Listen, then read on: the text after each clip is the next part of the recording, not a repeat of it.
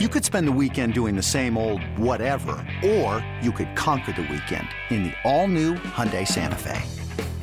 Visit HyundaiUSA.com for more details. Hyundai, there's joy in every journey. I'm Sandra, and I'm just the professional your small business was looking for. But you didn't hire me because you didn't use LinkedIn jobs. LinkedIn has professionals you can't find anywhere else, including those who aren't actively looking for a new job, but might be open to the perfect role, like me. In a given month, over 70% of LinkedIn users don't visit other leading job sites. So if you're not looking on LinkedIn, you'll miss out on great candidates like Sandra. Start hiring professionals like a professional. Post your free job on LinkedIn.com slash recommend today.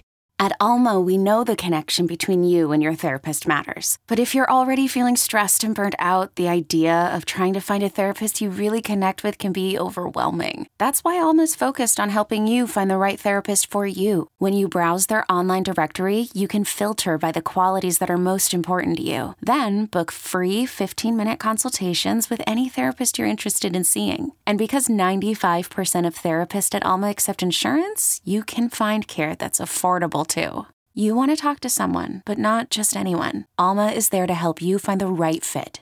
Visit helloalma.com slash therapy30 to schedule a free consultation today. That's helloalma.com slash therapy30.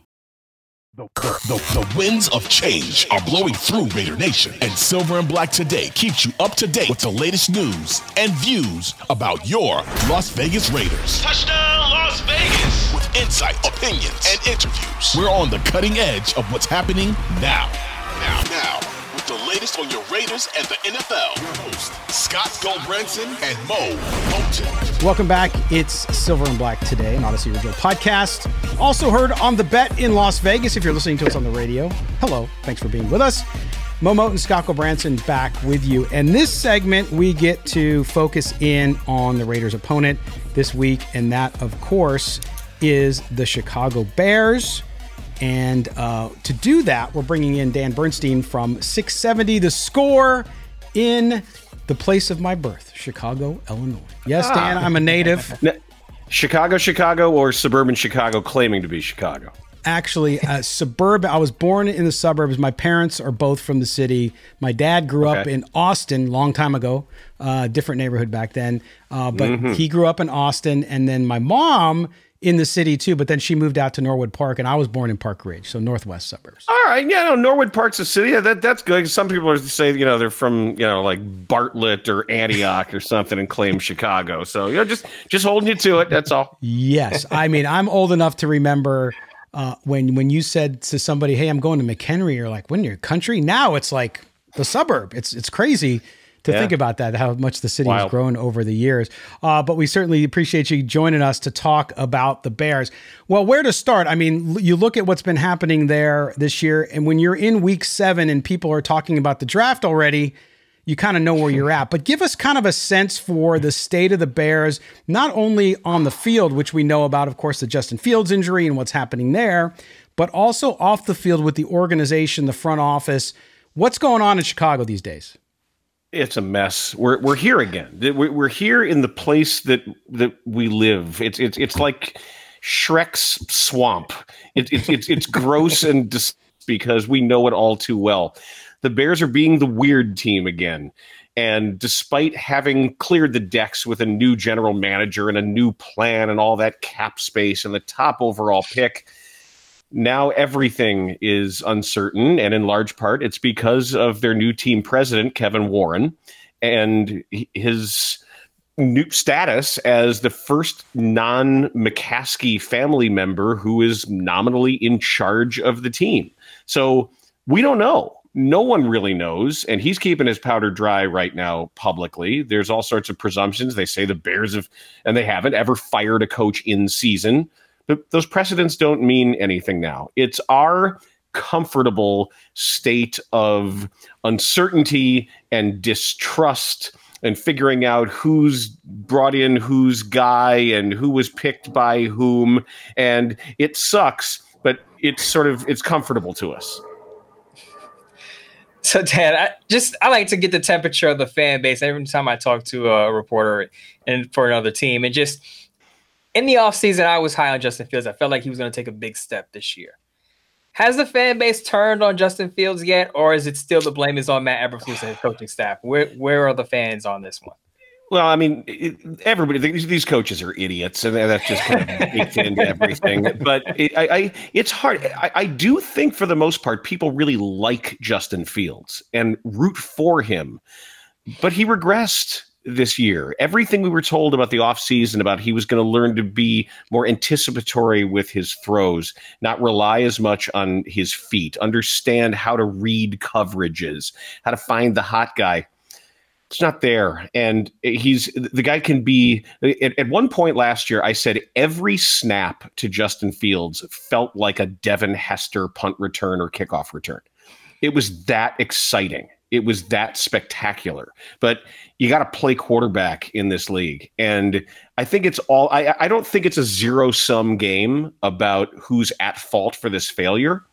I think it is his own inability to grasp some things and just the latest iteration of an incompetent coaching staff.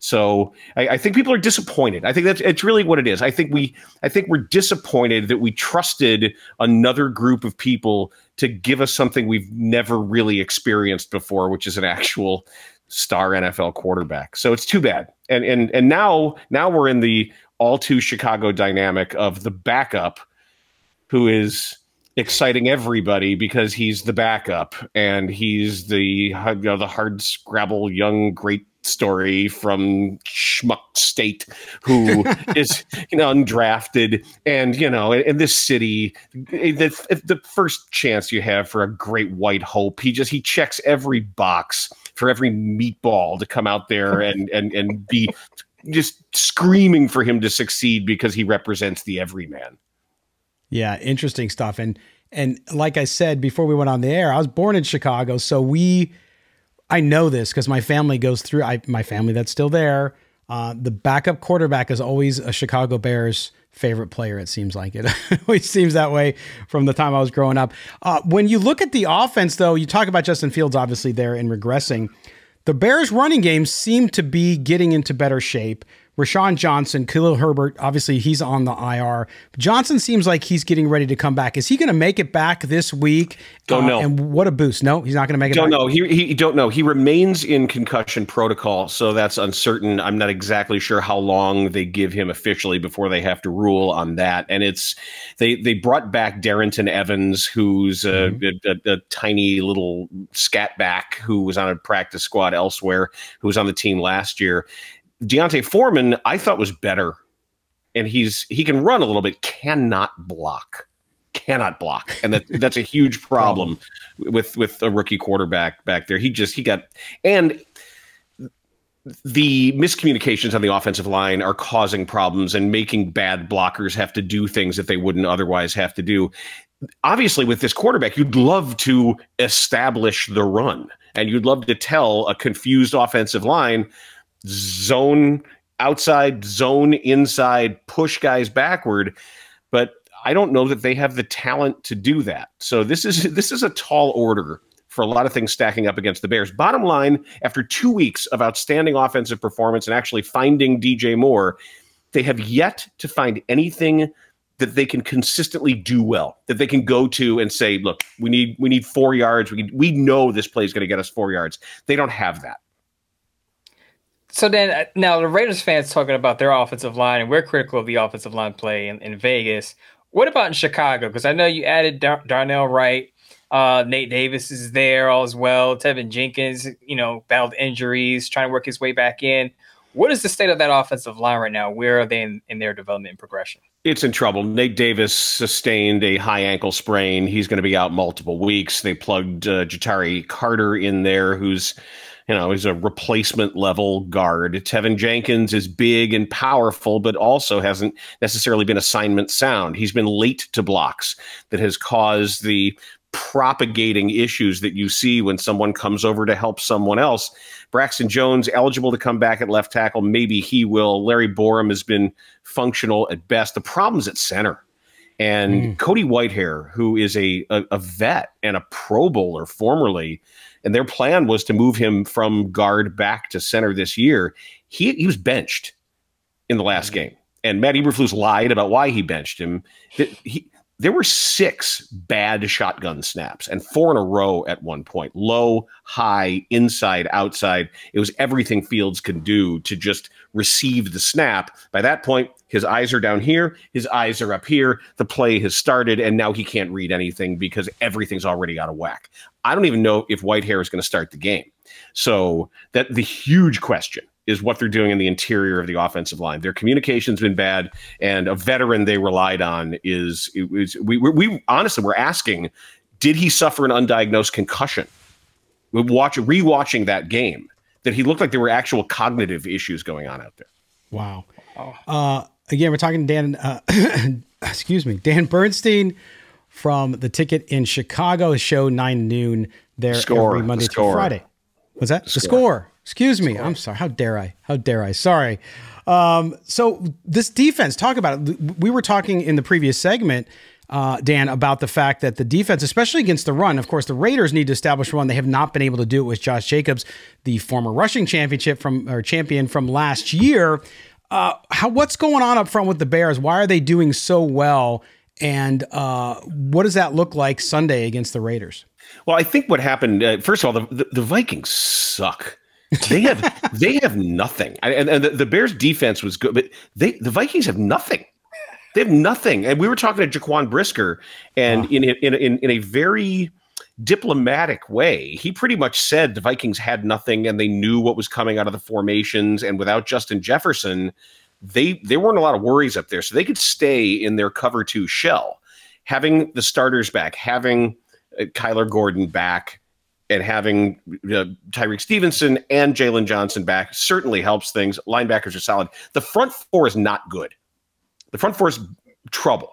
And th- that's been the problem with the defense, where ideally in a base Tampa 2, as you guys know well, mm. that three technique, the under tackle who lines up in the outside shoulder of the weak side guard, that's your guy. That's the most talented player on the defense. Bears don't have that. So all of these talented linebackers, they spend all this money on Tremaine Edmunds and TJ Edwards. They're good, but they're basically the cleanup crew for that front four and the and the, the point of the spear that's supposed to be the three technique. Without that, I'm worried that they can be they can be gashed if they're if they're in their base too deep safety shell designed to induce long drives and create opportunities for turnovers. The turnovers haven't been there either.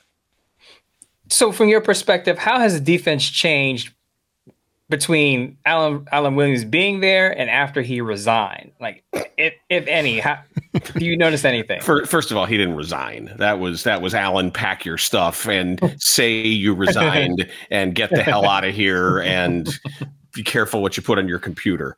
But the it hasn't changed at all. I I don't even know what Alan Robinson did. I really don't. And the fact that it took him five weeks to replace him, and when they did, they didn't even really. That they found some guy who's going to work from home in his underpants. They hired this guy, Phil Snow, who's going to look. So He's coaching by Zoom. apparently, yes. He's just he's looking. He, he isn't even. He's just looking over scouting reports. He's going to do some advanced scouting and send it to Eberflus. So we finally know what Eberflus actually does during a game, which is call the defensive plays. But this stuff is so. It's anybody who was here during the Lovie Smith era, and or Rod Marinelli, and you know Rod because right he he was in Vegas. Oh, and his daughter has that incredible restaurant in Yes. um, out in the, in the suburbs Summer. uh, La Strega. Yeah, yeah. One of the best Italian restaurants I've ever been to, by the way. And I've been to Rome and Florence and Venice and all through Italy. Her stuff is fantastic. But anyway, you know the Tampa 2 defense. It's the same stuff. It's this. It, it is. It's the same. Everything funnels to that weak side backer. Ideally, your, your middle linebacker is able to drop into zone coverage, and they just don't have the horses. They, they don't have the horses to make it work. They're not. They're not getting turnovers. The answer is I don't think it's changed at all, and I wouldn't even know how to tell the difference between Alan Williams or an AI who's calling the plays. Oh my gosh. Oh, Dan Bernstein from 670. The score in Chicago is our guest. What about Yannick Ngakoue? How's he doing? Former Raider?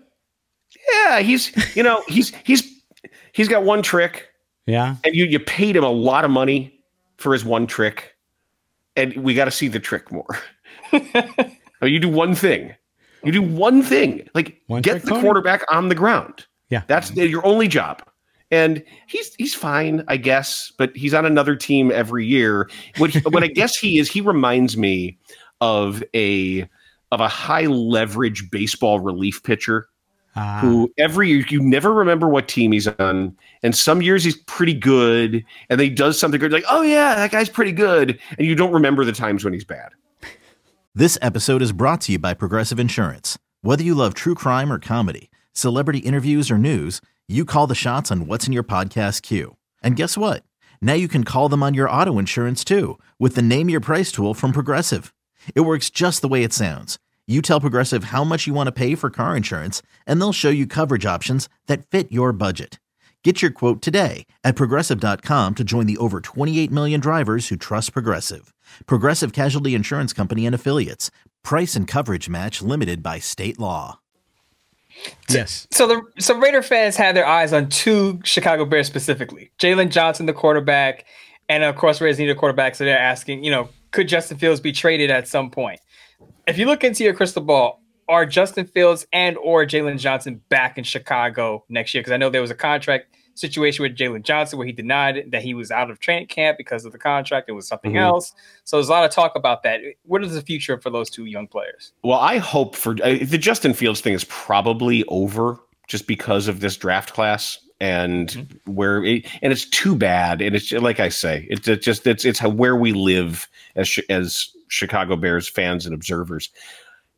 I would be really disappointed if Jaylon Johnson were traded, and I wouldn't be surprised because this is one of those NFL situations that always bugs me of not my guy of well it's not, i didn't i didn't draft this guy the previous regime drafted this guy and at some point you get so cute with your guys your vision and this resetting of the contract clock and do we pay him or do we let somebody else pay him? How replaceable is he? The bears have been through this with kyle fuller. I i think at some point you try to get too cute and then you look up and you're like oh we forgot to sign good players. And, and and Jaylon Johnson is so much better than his numbers show. And you can look at and I and I know you can look at next gen stats and pro football focus and I I love all that stuff. I do. But I also think that pe- when you watch every snap and you watch every game multiple times, they don't throw at him. He takes away a side of the field. And he doesn't get a lot of these athletic interceptions. He knocks away a lot of passes. He is he's a really good player. He's a very mature, cool guy. And I'll be very disappointed if somehow the Bears outsmart themselves into trading him or losing him because I think he's a piece you build with and around. Yeah, fascinating to see what's going to happen. Uh, not only the rest of the season, and I know we're early in the season, but then of course when you move into the offseason, uh, and Caleb Williams, Marvin Harrison Jr. in Chicago Bear uniforms. Is that what you're thinking too? I, I don't know. I'm, I'm not sure about Caleb Williams because I think he might be like four feet tall. He looks tiny to me. I want him measure eh, eh, seriously. Like I want I want an actual like laser Actual measurement. of that dude because I see what's going on with Bryce Young and and what it what it has to take. He he is a special talent. Make no mistake. But I I am hearing people who I trust and respect say that this is the cleanest quarterback prospect mm. since Andrew Luck. And they're talking about like, you know, back with Carson Palmer and John Elway and some of these. I watch, I, I'm a Heisman voter. So I, Oh, I, I watch a lot of the big games and I voted for him last year and watched that Notre Dame game. Those are some NFL dudes up against mm-hmm. him. Yes. And he got sped up. That he, he for the first time I saw his his clock, his targeting system get a little jumpy and a little sped up. So I'm not saying he's not great, and I'm not saying he's not the number one pick, but I'm I want to watch some other guys before I, I I agree that he is this clean a prospect. Interesting take. Well, we certainly appreciate it. Dan Bernstein from 670 The Score in Chicago. Thanks for being with us, spending so much time. We appreciate you talking Chicago Bears. No, my pleasure. It's been a lot of fun. All right, Dan. Take care now. Take care. All right, there you go. You're inside the Chicago Bears. There, get a little uh, a little insight, Moe, and and uh, it's funny the comments he said there at the end about about Williams. I think that's starting to starting to come out, right? I mean, it's early in the season, but when when you talk about NFL NFL evaluators, and plus the fact that he's been hyped up so much, uh, it's interesting. And, you know, there you go. Uh, with Dan being a Heisman voter, he would know he's watching all the big games. Now, see, Dan didn't call him a bum, but if you went on X, you would think he's going to be the biggest bust of all time after a bad game against Notre Dame. We'll see how he bounces back and how if USC, you know, gets to the playoffs and how he plays against top tier competition because you know that's going to be a thing. It's going to be part of his evaluation, assuming he does come out. How does he play against some guys, as Dan said, NFL dudes, because that's all he's going to be playing against once he gets to the pros. Yes, absolutely. Uh, and by the way, again, I know Raider fans have been through years of misery but nothing, nothing compares to to what Bears and Lions fans have gone through. Bears fans, because they had that one little period in the '80s when they won the Super Bowl, and that was it. Otherwise, it's been a lot of misery. So, uh, and you can see, I mean, sports radio in Chicago, and you heard it from Dan. I mean, it's it's brutal. So, like, if you're not winning, you, it's not a press conference like you see in Las Vegas. It's it's bad. So, anyway, good times. All right, we're going to step aside, take a break. When we come back, we close out the show with our final segment. We're going to talk about the Raiders versus Bears. Moe is going to give his prediction. I will give mine. We'll talk a little bit about the starting quarterback situation as well. You're listening to Silver and Black today, an Audacy original podcast, also heard here on The Bet in Las Vegas. Don't go anywhere.